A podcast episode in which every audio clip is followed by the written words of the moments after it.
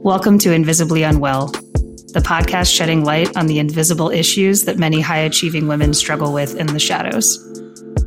I'm your host, Paige Lavell. I'm an MBA educated professional woman with 16 years of experience working for multiple Fortune 100 and 500 companies. I worked very hard to get to where I am professionally and academically, but there's a side of me that very few of my colleagues, mentors, or business acquaintances are even aware of. I am also an autoimmune warrior, eating disorder survivor, author, and now podcast host. This podcast is for women out there struggling with perfectionism, people pleasing, disordered eating, and autoimmunity, to name a few. Issues that are completely invisible to the world around us, therefore presenting their own challenges. My hope is that someone listening, to myself or to the many guests I will have sharing their knowledge and experience, realizes that they are not alone. A quick disclaimer this podcast is meant for general information only and should not be taken as a substitute for medical advice, diagnoses, or treatment. Today's guest is the wonderful Anessa Powell. She was diagnosed in 2013 with Addison's disease, a very rare autoimmune disease, and she has since been dedicated to raising awareness. Anessa began sharing her experience in 2016 and launched her social media outreach through the former pages of Addison's Disease with Grace. I had the honor of meeting Anessa this past December of 2022 at an Emerging Leaders in Rare Autoimmune Disease workshop. And I was blown away by her vulnerability and the fact that she turned her passion into purpose. Anessa is now the founder and CEO of All Ability Recruiting, a recruitment firm specializing in connecting the disability community with meaningful employers, and they also offer disability training and consulting for entire organizations. Welcome, Anessa Powell, to the podcast. Thank you so much for taking the time to be here today. Oh, it's my pleasure. I'm excited, Paige. Great. Well, I'd love to start off by just having you share your story. What what your first experience was in the chronic illness space and a little bit about your journey, what got you here today. Obviously, you don't need to dive deep, but I would just love to hear kind of a, a high level. Sure. Well, it's been quite a journey, as I think most of us are when you're in the autoimmune world. So, after the birth of my daughter, my thyroid decided to go out, as they say, or, you know, was attacked for autoimmune reasons. So I had, was diagnosed with hypothyroidism. And you know, it's like, okay, that's not too surprising. Here I am in a family where all the women in my family, both sides actually, my dad's side and my mom's side, that had thyroid issues. It's like, okay, here we go. This is just what I thought was going to be coming down the pike for me. Then, after the birth of my son, that's when my health decided to really go wonky. And it was eh, really a long road to diagnosis. So, my son was born in 2008. It was a not a great birth in a sense that it was just uh, it took me a while to bounce back after he was born much worse so than when my daughter was born and um, I didn't, I thought, well, maybe I'm just older and I don't know what's happening, but it just definitely took a while. Excuse me. And then, you know, it was a myriad of random symptoms that, you know, were leading over the years as a very slow progression of what we didn't know at the time is that my adrenal glands were going out. And all of these symptoms separately can mean a thousand different things, but once you put them together, they finally figured it out. But my symptoms became seriously worse between 2010 and 2012, where I just could not fight any infection. So, like for instance, the kids were preschool age at the time. They would come home, they'd bring a lovely cold home, where it would take them a few days to a week to get over. It would take me weeks or even a month.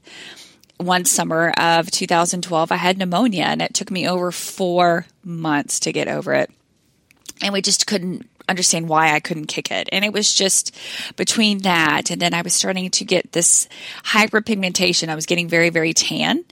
And it was like, okay, well I'm getting older. I'm getting I'm getting I'm getting tanner. How cool is this? But it was not like it was a red flag, but it was just very odd. But I loved it because who doesn't love to have a nice glow? And then, you know, I would start having just these all of these horrible stomach pains Went to every doctor you can imagine to understand what was really happening. They found nothing. ultimately, I ended up having sinus surgery. I had another thing. I couldn't get over chronic sinus infections. Ended up having sinus surgery. It was the best decision I ever made because 10 days later, that's when my body decided to go into crisis. It's known as an Addison's or primary adrenal insufficiency crisis.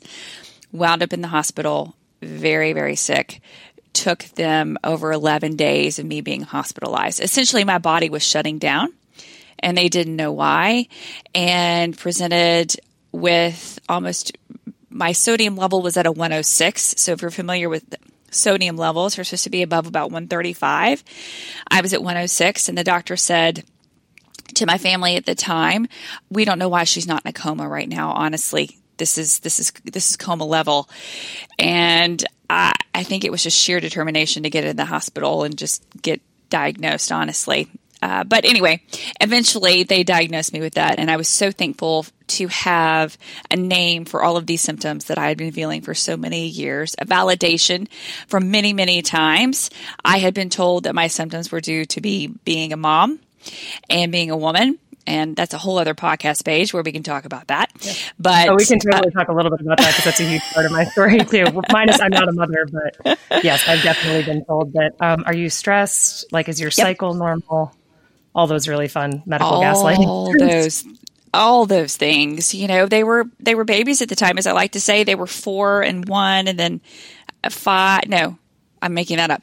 When I was finally diagnosed, my son was four, my daughter was seven. But leading up to that, all of those years, I was ultimately told, "Oh, you're a stay at home." I was a stay at home mom at the time you're just stressed. You you know, you just have a lot going on. You just you know, you need to uh, just prioritize your health and, and taking care of yourself. And I'm like, wait a minute, that that I'm having severe stomach abdom- abdominal pain, and you're telling me that I'm just stressed and this is what's happening. And you know, it'd be different if if I had had anything leading up to that, or that's how my stress had manifested in in previous years. But never, I'd never had stomach issues in the past. So flash forward to 2013 is when I was diagnosed of January and being able to say, okay, yes, I have validation. This is what's happening. Now you're diagnosed with something rare, a rare autoimmune condition. It's also, okay, holy moly, what do I do now? Because your life is forever changed. And with Addison's disease, you have to take medicine, which is a steroid, to live. And if you don't take it, it ends very badly and painful for you. So now you have this whole new life of, okay, you have medicine that you have to take to live. What does that look like for you? And I quickly learned after being diagnosed that when you are diagnosed with something rare, you are going to be the only person that knows about it, even when talking about with with medical professionals. So what does that look like? So my life was forever changed upon diagnosis in so many ways. It completely changed the trajectory of my life and professionally, but also personally too, and what that look like for me going forward. No, that's very interesting to hear. I know my own experience, the validation of being told that there is a medical diagnosis behind all these symptoms after for years being told, you know, you need better stress management, you need better yes. this, you need better that. now, as a recovering perfectionist, I was totally overloading my plate. So I I I will acknowledge that there was a stress factor that was very much self inflicted. But I also know the difference between I'm tired, exhausted, can't concentrate, and my hair is falling out in chunks, and I am working out like crazy, and my weight is not moving. Um, just stuff that I'm like, this is very physical. This is not a a connection between my stress level and, this. Um, I'm very much a big believer in the mind body connection. I know that stress plays a huge role in my health, but it's something that it's just very frustrating when you're feeling like you know something's wrong and you're going to the expert that's supposed to help validate that and tell you what you can do to fix it. And when they are questioning whether what you are saying is quote in your head it's just a very 100%. difficult process to go through. Um, and i do I, I i do think partially the fact that 75 to 80% of autoimmune patients are women that's not unrelated Agreed. to that being the general demeanor that that we receive when we go to seek care for those things or go to seek diagnosis. So well, I with autoimmune diseases taking the average the average 3 years to get a diagnosis, what does that tell you? That yeah. to me just shows that the lack of knowledge and just the questioning in which people have to fight and they shouldn't have to fight to get a diagnosis. And for me, it was very difficult because with Addison's, it's not something people check for. It's not common. And it, one symptom, like I said, can mean this, and then another symptom can mean this. And you have all of these things that are, are screaming at yourself, and you're saying, I know something is wrong. I didn't just make this up overnight that for the first time in my life, I'm having a panic attack, which I've never had those before. Uh, for the first time in my life, I am dealing with chronic stomach issues. Uh, for the first time in my life, I will be honest, I lost weight and was very, very thin. And let me tell you, I that's not something that you could describe Nessa growing up. That I was always battling with my weight. So, what is happening to your body? And just to have that opportunity to feel validated after such a long time, I can't tell you how amazing that was. And I and I feel so sorry for other women who have are still fighting to get answers. No, completely. It's, it's just a very difficult place to be in. And I know one thing um, I've discussed with other guests and something I've discussed with friends and colleagues who have dealt with this. You become the project manager of your own care. You have to. You have to become your own advocate. So when you were mentioning that when you find out you have a rare illness, you know the most about it. I feel like a huge gap out there. We hear so much about cancer and people are given all this information. Now, to be fair, there are rare types of cancer you might not know as much about, but you have this natural empathy or at least sympathy from people um, trying to seeking to understand seeking to help and when you have an autoimmune disease there's so little awareness out there most people can name someone they know um, or related in many cases to someone they might have someone in their family with lupus or they might know someone with type 1 diabetes a lot of times people don't recall that that is an autoimmune disease, but it is. Um, or they might, you know, oh, so and so has MS because I hear that more and more. But there's a very little, they might know someone who has it, but there's a severe lack of knowledge. And I don't blame, it took me a long time. I was a little bitter because I was first, I was diagnosed with my first autoimmune disease when I was 12. And then my second at 24. Um, my, actually, sorry, my second at 21 or 22, and then my third at 24. So I was aware that it was out there and I researched it and I was first diagnosed with scleroderma, which is quite rare. That said, you're I would have to go into doctor's offices if it was a primary care physician and explain my condition. Every time. Same Every here. single time. Every time. And it's I get it. They're not that's not their specialty. Their specialty is internal medicine. So I, I understand. Um, I'm not someone who's naive and thinks every physician exactly should know everything. Yeah. But it becomes difficult when you're especially when you're young or when you're dealing with a lot of competing priorities. In your case, you had two young kids. Um, and you're trying to balance having to keep all that knowledge and keep someone up to date. And I do recall there were times I would get a little concerned because it would be in my health, it would be in my I guess now we all have electronic health records, but at the time it was in my physical chart in the 90s, early 2000s.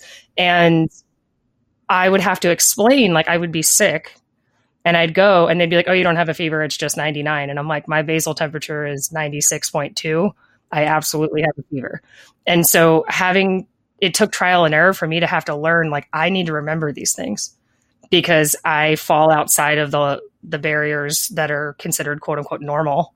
And so I need to be aware of all these little nuances with my healthcare and how I need to be treated and what I need to bring to the table in these discussions with physicians that the average person might not even think for the, I mean, that's great that they don't have to, but the average person wouldn't have to think about. So I think there's a bit of a struggle out there for patients because you are expected. Um, I wouldn't say expected, but you learn very quickly that very quickly. share, you have to have all of your ducks in a row, and you need to know what to share and what questions to ask. And that's a lot to put on someone if it's a new diagnosis and they've been waiting three, four years. There is a relief with the diagnosis because you're like, it's tangible. This is no longer something that is causing me emotional and mental distress in the sense that I don't know what is going on. Um, it, there's a whole different level of distress with diagnosis, but there is a sense of relief. But then I think the real journey and the real battle honestly begins to really be the advocate for your own healthcare. Well, and and just to continue and piggyback on that, for people with with adrenal insufficiency, that is our biggest, and this is what I see most and hear most. I was at a conference in, at the end of March, first of April when we get sick and we have to go to the emergency room, I cannot tell you the level of frustration it is to walk into an emergency room and you need life saving medication. And we're talking within minutes. We're not talking within hours. So, say for instance, if I get a stomach bug or I, you know, eat the wrong time of food and I can't keep anything down, we immediately have to go to the emergency room in order to get a vial of Solu-Cortef is what it's called, which basically means it's a steroid that's given to us intravenously through IV fluids. We need it immediately. If not, we will go into crisis and it will ultimately lead to death. So you're talking about people who present and you say to them, I need this. And you are, you are met with just utter confusion. And this happens every day. So I have a medical form that I have that I keep with me at all times just explicitly describing what needs to happen. This is what how many steroids medicine I take. This what needs to go into my IV. It needs to be given to me at this particular amount. I'm not a medical professional, obviously, but this is what needs to be happening to me. It's all written down for them. My husband has a copy of it. He knows if, because also what happens oftentimes when we are presenting this way, we're not able to formulate words and we're not able to speak. And so I can't convey properly what I'm trying, what needs to happen. My children know. My children know that there's an emergency injection kit that needs to happen. When I am traveling with people that are not my family or my close friends, I tell them if something happens to me, this is what this is what I need to have. I first need to have my emergency injection, and then I need to go to immediately to the hospital. I see every single day from hundreds and even thousands of people that go into an ER, and they look at them like, I don't even know what you're talking about. They look at us like we're drug addicts, like we are asking for a narcotic. No, I'm asking for a steroid. A steroid just put it in our IV and let's get on. And let me tell you what's going to happen after you give it to me. Then I'm going to be able to convey to you what needs to happen from here on out. Then I'll be able to formulate my words. And it is very hard when you have medical professionals whom are taught something for 10 minutes in their entire medical practice, right? They learn about adrenal insufficiency for 10 minutes and it's done.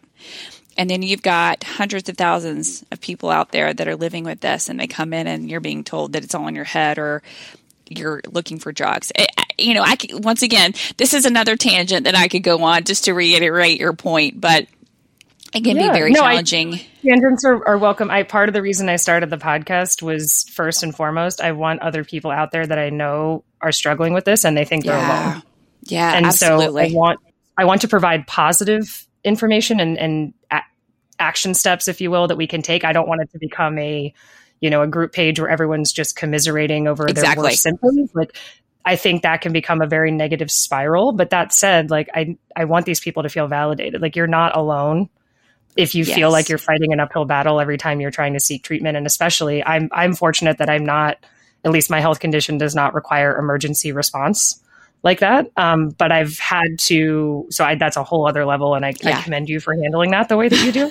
Um, I've had to explain at length when I am not well. Um, my background, my health conditions. It's just something that I learned how to do. Um, the most recent time that I had to go to the ED, and I, I'm, I'm fine, but they had to give me medication that made me a bit loopy. And my husband, thankfully, was there and was able to share with them the medications that I'm on, make sure they had the updated doses for my thyroid meds, and make sure that they knew things like every time if I have to get anesthesia, I get very ill. so to make sure they get some sort of anti-nausea medication. Those are things that you you can't expect every emergency room to have that information. I get it. But when you have a chronic illness and you are put in that position where you're just having to manage your care and share all these things and try to get I work in the corporate world, like trying to get buy-in from your care team Absolutely. that you're not lying and that this is yeah. valid is, is very difficult. It's very hard. It's hard when you are not able to verbalize so desperately the help that you need. And that's why having an advocate is so important. But there are people out there that live alone and then they call the 911 and they need emergency help and they can't really convey what's really happening to them. And the only thing you have is an emergency alert bracelet well, nine times out of 10, you're dealing with people who don't even have a clue when it says you have adrenal insufficiency. And they're like, huh? What does this mean? And it says give life saving steroids and, and you're met with such confusion. So it is frustrating when you know your life is in someone's hands that immediately can go south very quickly. And that's, you know, quite honestly, after I was diagnosed and it took me a few years to really wrap my brain about what this meant for me. I was, I started just speaking out on social media because I was absolutely wanting to make sure that others who were in the same boat weren't having to go through all of the challenges that I even went through, but just sharing my story and helping. And if that meant it may not be a diagnosis of Addison's, but it could be a diagnosis of something else just by giving the clues. Because so oftentimes it's a big puzzle, right? It's just trying to put all of these clues together. And so many autoimmune conditions overlap, and what can mean this one could also mean that the same thing. I mean, fatigue. Hello, how, who, there's so many of us with fatigue, who and it means have fatigue, and exactly. how do you accomplish that? I would love to know. exactly.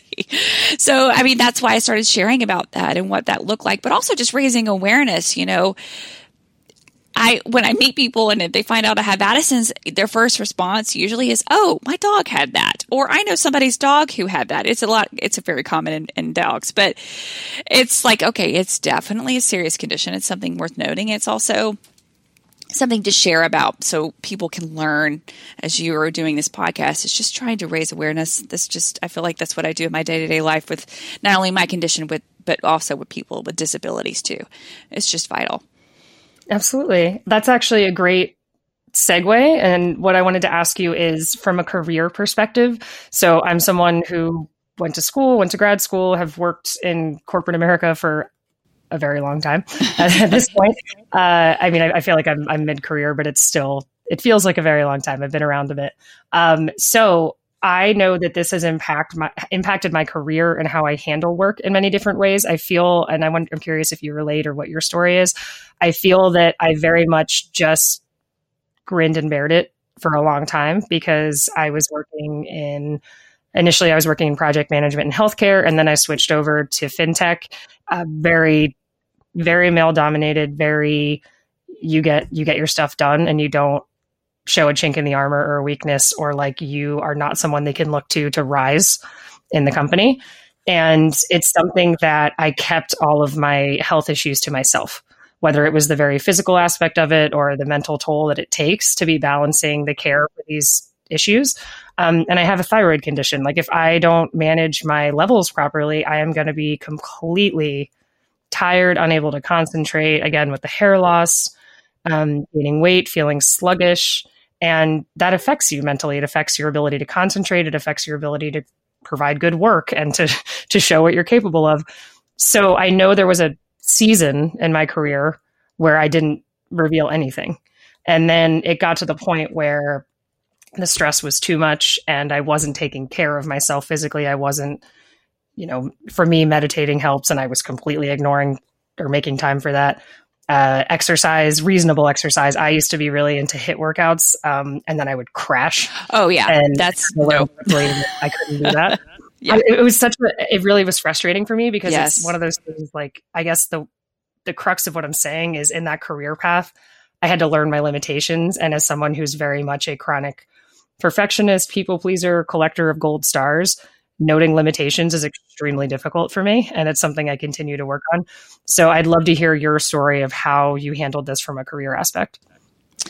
Well, I, my my career aspect's been very interesting. So I call it um, many before children, I should say.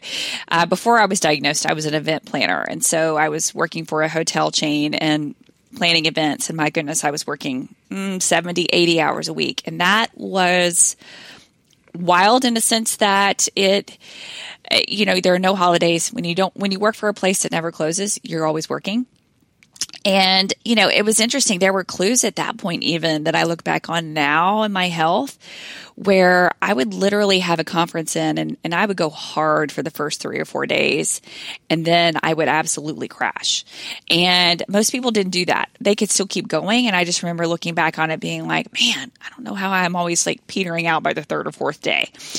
And then I would have, like, at one point, my back went out, but my back was not traditional back issues. It was lower back pain, which I now know was flank pain from my adrenal glands. They were starting to just kind of we didn't know at the time and it's very hard to it, i thought it was just traditional back pain but it wasn't so that i can look back on that now and then i became a stay-at-home mom and had every intention of going back to work full time after my son went off to kindergarten, but that was when my health went wonky.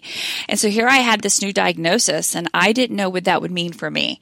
If I could sustain working many hours a day, being full time, being in the office, and what that looked like.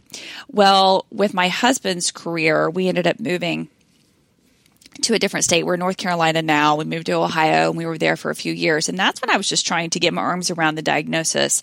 And that's when I started talking about it.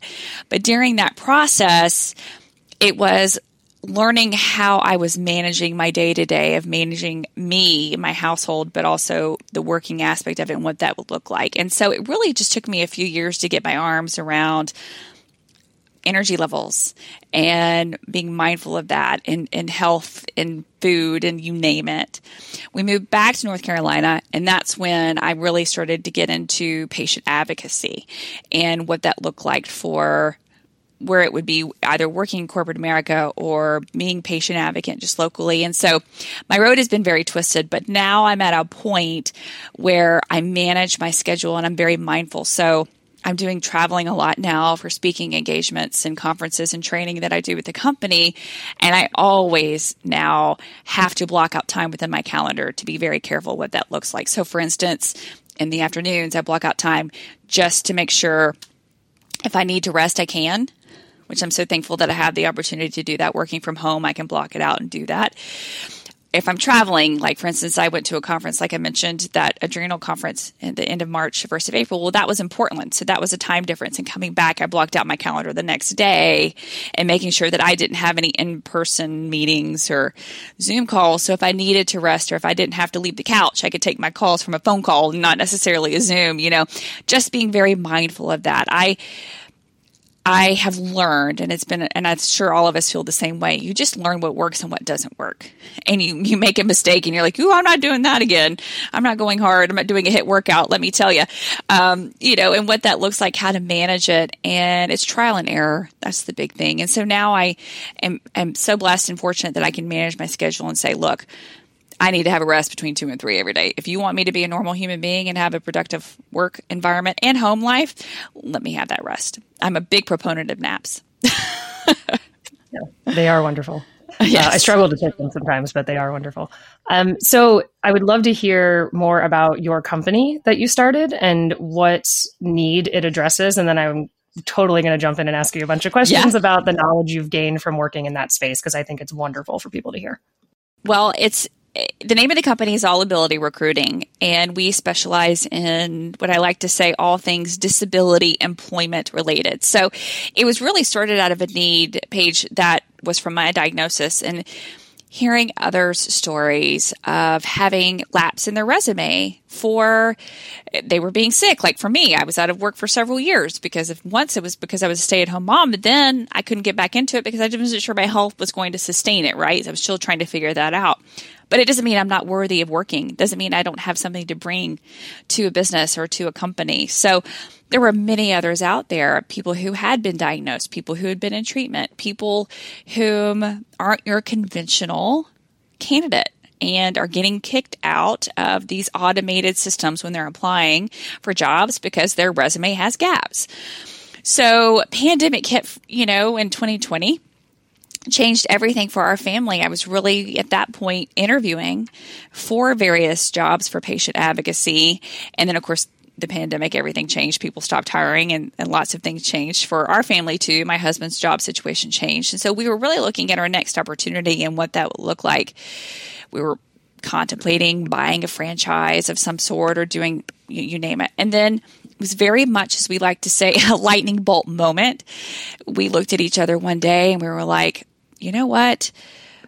We're working with recruiters. He was working with recruiter, and I was actually working with a disability recruiter too. And we were not wowed by our experiences. And we were like, okay, you know what? We can do this. We can start this business, a true firm where we employ and try to find people jobs who have disabilities of all types invisible, visible, apparent, non apparent, whichever way you like to say it. And levels of all types. You know, there's unfortunately a stigma when you think about employing people with disabilities. You I think a lot of times people envision people entry level jobs or, or people that um, you would just see at a coffee shop or, or, a greeter or some sort. And we're like, no, there are people of all levels, all skill sets, and all disabilities wanting to have employment and wanting to be seen for whom they are.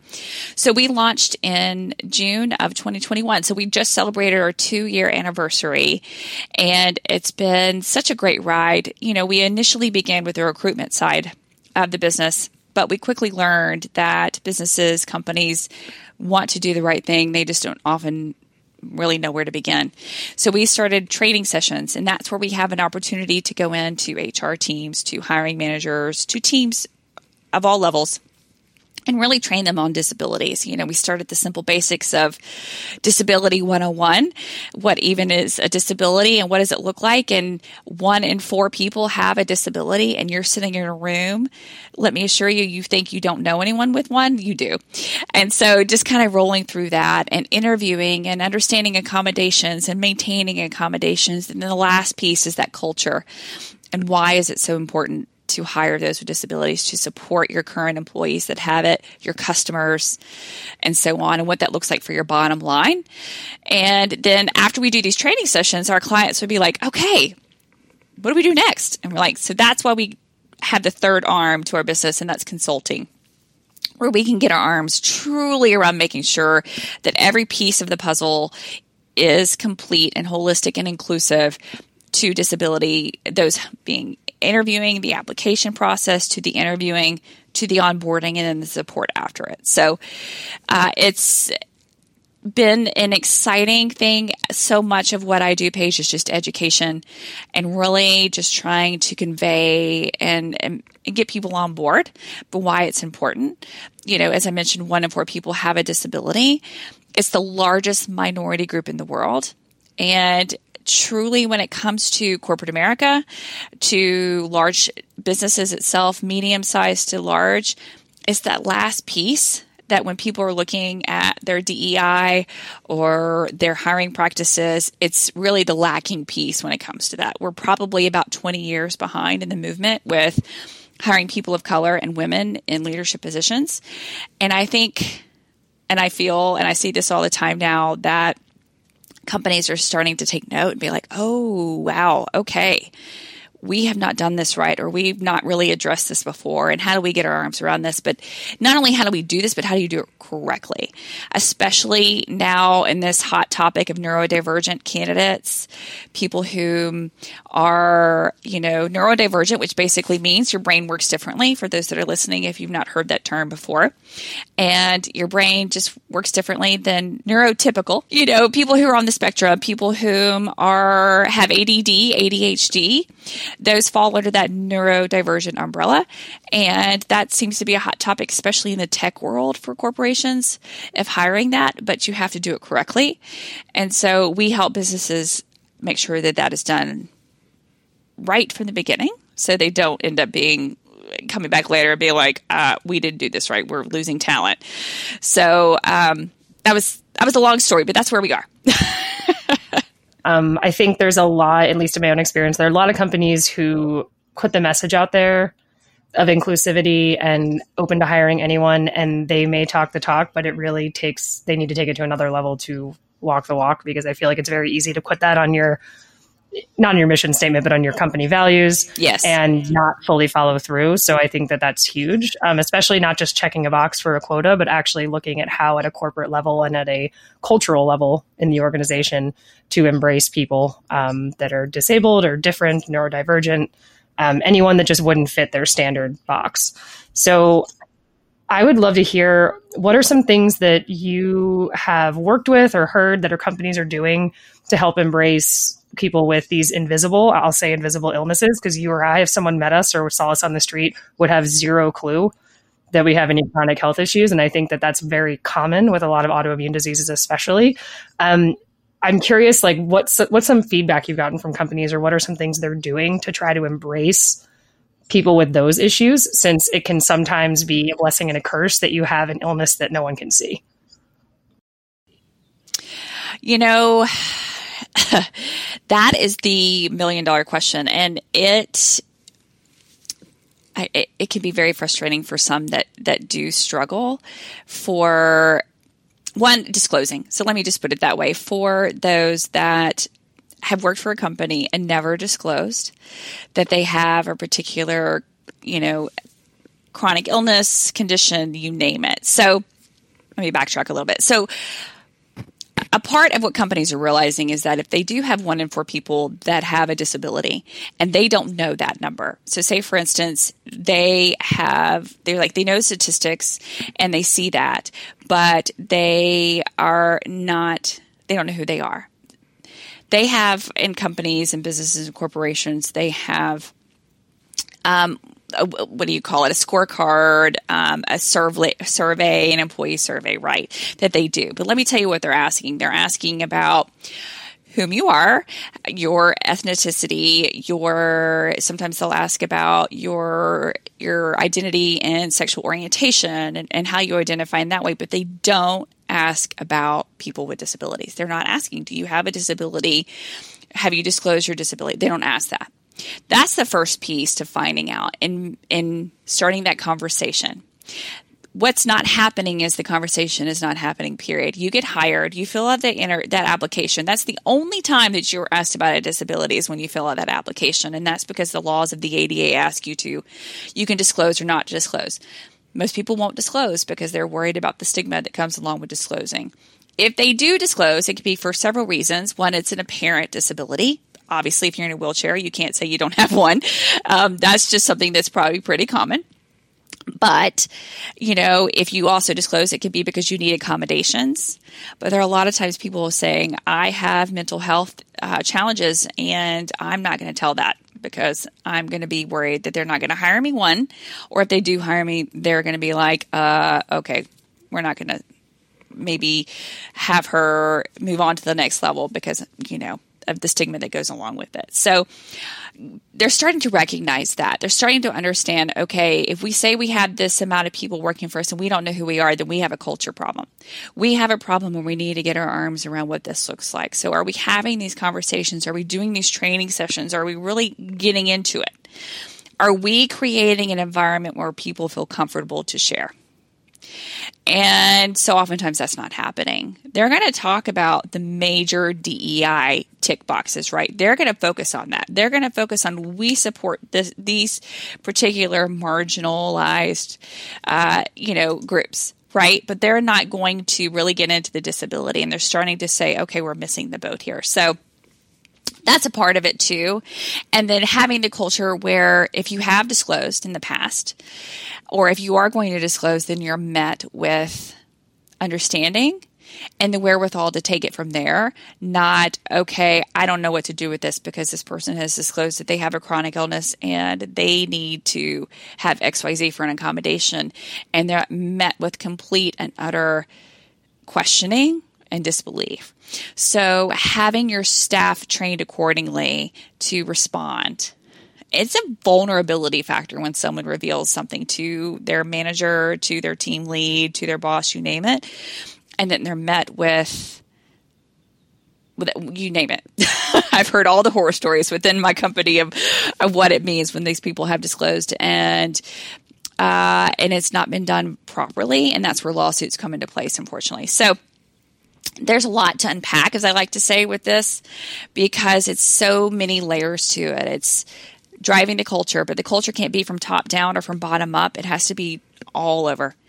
And then what it looks like within your company that you talk about it. It's not, I'm only going to talk about it one month out of the year. And that's usually October because it's National Disability Employment Awareness Month. That's the time when companies come out and they say, Yay, we're committed to this. And then they don't talk about it November 1st. Um, and so that's our big push is like it needs to be talked about all year long because people with disabilities don't have it just one month out of the year. It's every single day. Yeah. No, that's, that's very valid. Uh, very good point. I know personally, I've, I've applied for jobs in the last probably five years that there is a section in the application asking about a disability. That said, it will say a little blurb um, about disabilities in general, and then it will give their legal terminology, essentially saying that we will not um, use this as a discriminatory uh, element of your application, etc That said, I will be very honest and very forthcoming. I hesitate to click it because there is a list of about 20 different categories of disabilities and I'll tell you why I hesitate and it's it's multi multiple reasons. So one I I can pass. I am someone that can pass as if it's not there. Yep. And so I again blessing and a curse, but I know that that gives me a certain amount of privilege that I can not click that and no one would be the wiser. Right. Um, secondary to that, I don't want there. There's a hesitation, and I, I've talked about this with other guests actually, where because I don't have a visible disability, I feel as if I'm taking away um, a spot or an opportunity, and this could be a total false reality created in my head, Yeah. but I'm taking something away from someone who has a quote valid reason to check that box. And so there's just this, you know, two pronged hesitancy where I, I feel like I don't have a right to click it. And then I'm worried, oh, am I going to potentially, and this is the, I think, more chronic um, situation as far as looking at our culture, especially our corporate culture, um, looking at a bit of a to- toxicity that I've seen Yeah. through my career, Yeah. where I'm like, oh God, if I reveal that I have that, they're, they're going to overlook my resume for the next person's. Yes. Um, all of so those are valid really valid things paige yeah i mean eh, we hear that all the time and there is you know I, we always encourage our candidates to disclose for so many reasons and oftentimes especially when you're talking about someone with autoimmune conditions where you may not need accommodations now that doesn't mean you may not in the future. As you know, autoimmune, they don't like to just stick with just one. They like to collect over time, as you and I both have done over the years. And so you might need accommodations in the future. So if you're completely coming at them from eh, where you haven't had a history before in your file saying that this is the condition that I have, it can be a little blindside to the team and the HR team in order to properly react fast to getting those That makes accommodations complete sense. I actually never, never Yes. thought about that. Yes. if you were coming into it and you're saying, "Yeah, I've had this for ten years," and they're like, "Oh, but now my condition has gotten worse, and I need in order to have these accommodations," and they're like, "Well, why didn't you tell me about this when you were hired ten years ago?" Right? You know, that just helps them prepare accordingly, and so the process, the engagement process, and the interactive process is what it's called when you're talking about accommodations can move faster because you've already disclosed that. And that's why we do like to encourage them. But I would say too that that you're not the first person I've heard who said to me, "I have you know, I have, I'm going to make this up. I have, um, you know, I have lupus or whatnot, but I'm fine right now. I'm managing it. My symptoms are not managing it on any accommodations. I feel bad for someone who has a, a particular disability that requires more accommodations or more support. So I'm not going to mark that box. I, you're not the first person that I've heard that. But what I like to say is that everybody's disability is unique. And I, I, other thing I always like to say is if you met one person with a disability, then you met one person with a disability. And we all have various ways. I mean, I look at it with my condition alone. There are some of us out there running marathons, and then there's some of us who can't get out of bed every day. So that doesn't change the way in which your condition and what you are living with and your disability it doesn't take away from that other person. So you feel what you need to do and what is right. And that's why uh, some of our, our candidates don't mark that box and they don't disclose. But they do know that if they're working with us as a disability recruitment firm, you're already in that box, right? but when it comes to accommodations, then that's a whole other story. Yeah. Exactly. Um, exactly. No, that that's excellent to hear, and definitely food for thought for me. So I just want to be honest. Like I said, I, I part of the reason I, I started this podcast was for people to resonate, and I know I'm not the only person that goes through that. No. and also, two pages that you don't ever have to share either. You are not bound by law to share. You don't ever have to tell that. And you can tell it, you know, like I mentioned, you can come back later after you've been hired with a company and be like, oh, by the way, so this is what I have and this is what I need. That is perfectly fine. But the process goes a little bit smoother and faster if it's if it's released from the very beginning. Got it. So one thing you said I would really love to touch on. You had said there's some people with your condition, so Addison's that run marathons, and some that can't get out of bed every day. I'd just love to expand upon that a bit because I know, as someone who was very is very career oriented, success driven, um, I say recovering perfectionist. I'd love to say I'm over it, but it's it's going to be a lifelong journey. It's very difficult, or used to be a lot more difficult. I'm, I'm much better now you see people with the same condition you have, or you see people that are addressing their chronic illness, even if it's not autoimmune or even if it's not as serious.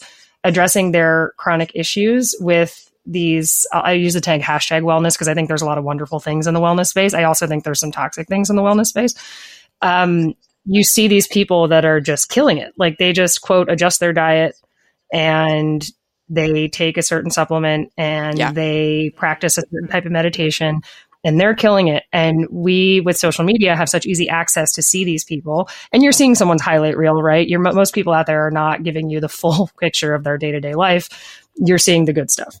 Um, I think it's getting better. There's a little bit more movement in that direction, um, but it's certainly not something that's that's going to happen overnight, um, and it might not ever fully happen. So, knowing that I'm trying to rephrase what I'm saying. So being someone that wants to do it the best or that wants to just like crush it and figure out a way to handle um, your symptoms and be able to run those marathons. Let's be clear, before I even got diagnosed, I was not going to run a marathon. I'm just not a runner. Absolutely. So that's something that you see these people that are just doing physical things that you feel like I should be able to do. Um, so I was a swimmer growing up.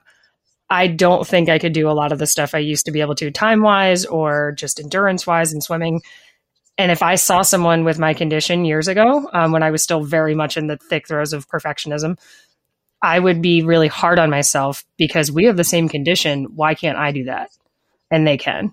And so I would push myself way past what was good for me. And I think a really huge lesson to learn, especially in the autoimmune space, chronic illness space, is that what works for you is going to be different and unique from what works for someone else. And learning how to not get down on yourself because you're not that person that can run a marathon. And so i'd love for you um, if, if you're open to it just share how that was a journey for you to kind of see others and be like why can't i do that? And then learning like you said you have very you you know what works for you now. And a little bit about the trial and error that got you there like knowing you have to block time if you need to rest and recover knowing that there's certain things that are limitations that we have to accept, regardless of whether that might be frustrating or might trigger some of our tendencies. Absolutely. Well, goodness gracious, that you know, I joke it comes with age, but it comes with trial and error. To your point, you know, it, there's a thing called imposter syndrome, and there's a lot of that out there where you see these other people, to your point, killing it, and you're like, wow, how are they doing that? How are they managing it? And then a part of me is like, I don't have the energy to even consider like putting a toe into that water. Um, you know, I do a talk for my speaking engagements called Grief, and you have to grieve your old life, which is means before diagnosis, so you can accept what your life is now. And it is a hard process. It is not something that people can just oftentimes just let it go easily, especially if you had a particular life where you were so active, you had so much energy, you were doing all of those things and your dreams were being fulfilled, and then you are bam, you get sidelined with what's happening and trying to discover what this new life is going to be. And you do have to take the time to grieve. I always encourage people, especially after diagnosis with Addison's, to speak with healthcare professionals, mental health professionals, and work through that because you are going to have limitations. You are going to have opportunities where you're not going to be able to do what you did before. And you have to wrap your brain around that and you have to walk through that process. And it did take me some time. You know, do I like being viewed by my children as someone whom is sick? No, I that never would wish that upon them. Do I have to have those conversations with them about okay you guys like for instance we went to disney world and you know being able to navigate that i can't go to orlando in july august and do that because dehydration is one of the things that will wind me up in the hospital so I have to go in the wintertime, right? So being able to, that's just a really random example, but just managing those expectations of, what that looks like for me and understanding that the life that I had before is very different and how to express that without getting wrapped up in comparison over and over again.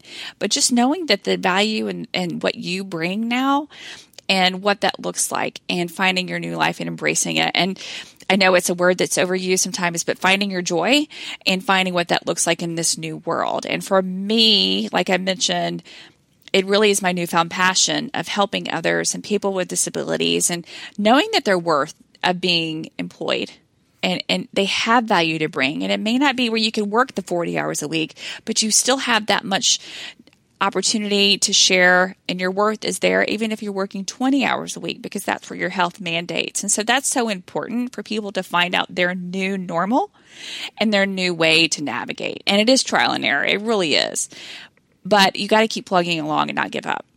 Oh, I think that's very motivating. And like I was saying earlier, I love to try to put some messages out there that are helpful and insightful because there's so much out there that there has to be a place to vent and unload and talk. Absolutely but we have our conditions and it's it's our reality and being able to in many cases especially your case I know it's an overused phrase, but like make your mess your message. Like it really does create this passion yes. around sharing your story and putting it out there. And one thing I will say that comes from being someone who you cannot tell by looking at me that I have anything wrong with me, I feel this extra compulsion, honestly. I mean, that sounds like a really negative term psychologically speaking, but I feel this intense drive to spread this message and create advocacy and awareness because I have the ability to do that. And I might have more bandwidth and physical ability to do that than a lot of people who are suffering from similar issues. So it's something that I feel very passionate about, and it's so nice to connect with other people in that space. Um, so I so excited that you were on today. Thank you so much for for coming on the podcast. What I would like to give you an opportunity to do if anyone's listening to this and they have a company that, that would love to get some training, or it's someone that really wants to get out into the workforce and they've struggled because they do deal with some disabilities, how can they get in touch with you or work with you? So, allabilityrecruiting.com is the website, and you can shoot me a message through there, or LinkedIn is a great, great tool. I have found that there are so many of us out there that really resonate with when I talk about disability. I post a lot talking about disability employment and why it matters. And so you can find me under Anessa Powell on LinkedIn and just keep and follow along too, because if, if you're someone that's like, I'm in the workforce and I resonate with this message, I have XYZ and um, I, I want to start conveying that within my company, that is huge and would love to help you guys do that and help that process because it's you know if you don't have an ERG group that has one that's dedicated to those with disabilities or even caregivers don't want to leave them out. That's a huge piece to it as well. Um, you know I, we can help form those. We do that with AllAbility Recruiting. We help start those and and get those going because it is vital to start those messages within your organization Wonderful. Thank you so much for sharing. And thank you again for being on here today. I feel that your message and your experience will really resonate with the listeners. Well, Paige, I could talk all day about it, but thank you. it's my absolute pleasure. I really hope you enjoyed this episode of Invisibly Unwell. If you like the show, I'd greatly appreciate if you followed it and if you left a review on Apple Podcasts, Spotify, or wherever it is that you're listening. This allows me to keep the show going and to continue to bring on incredible guests to share their stories.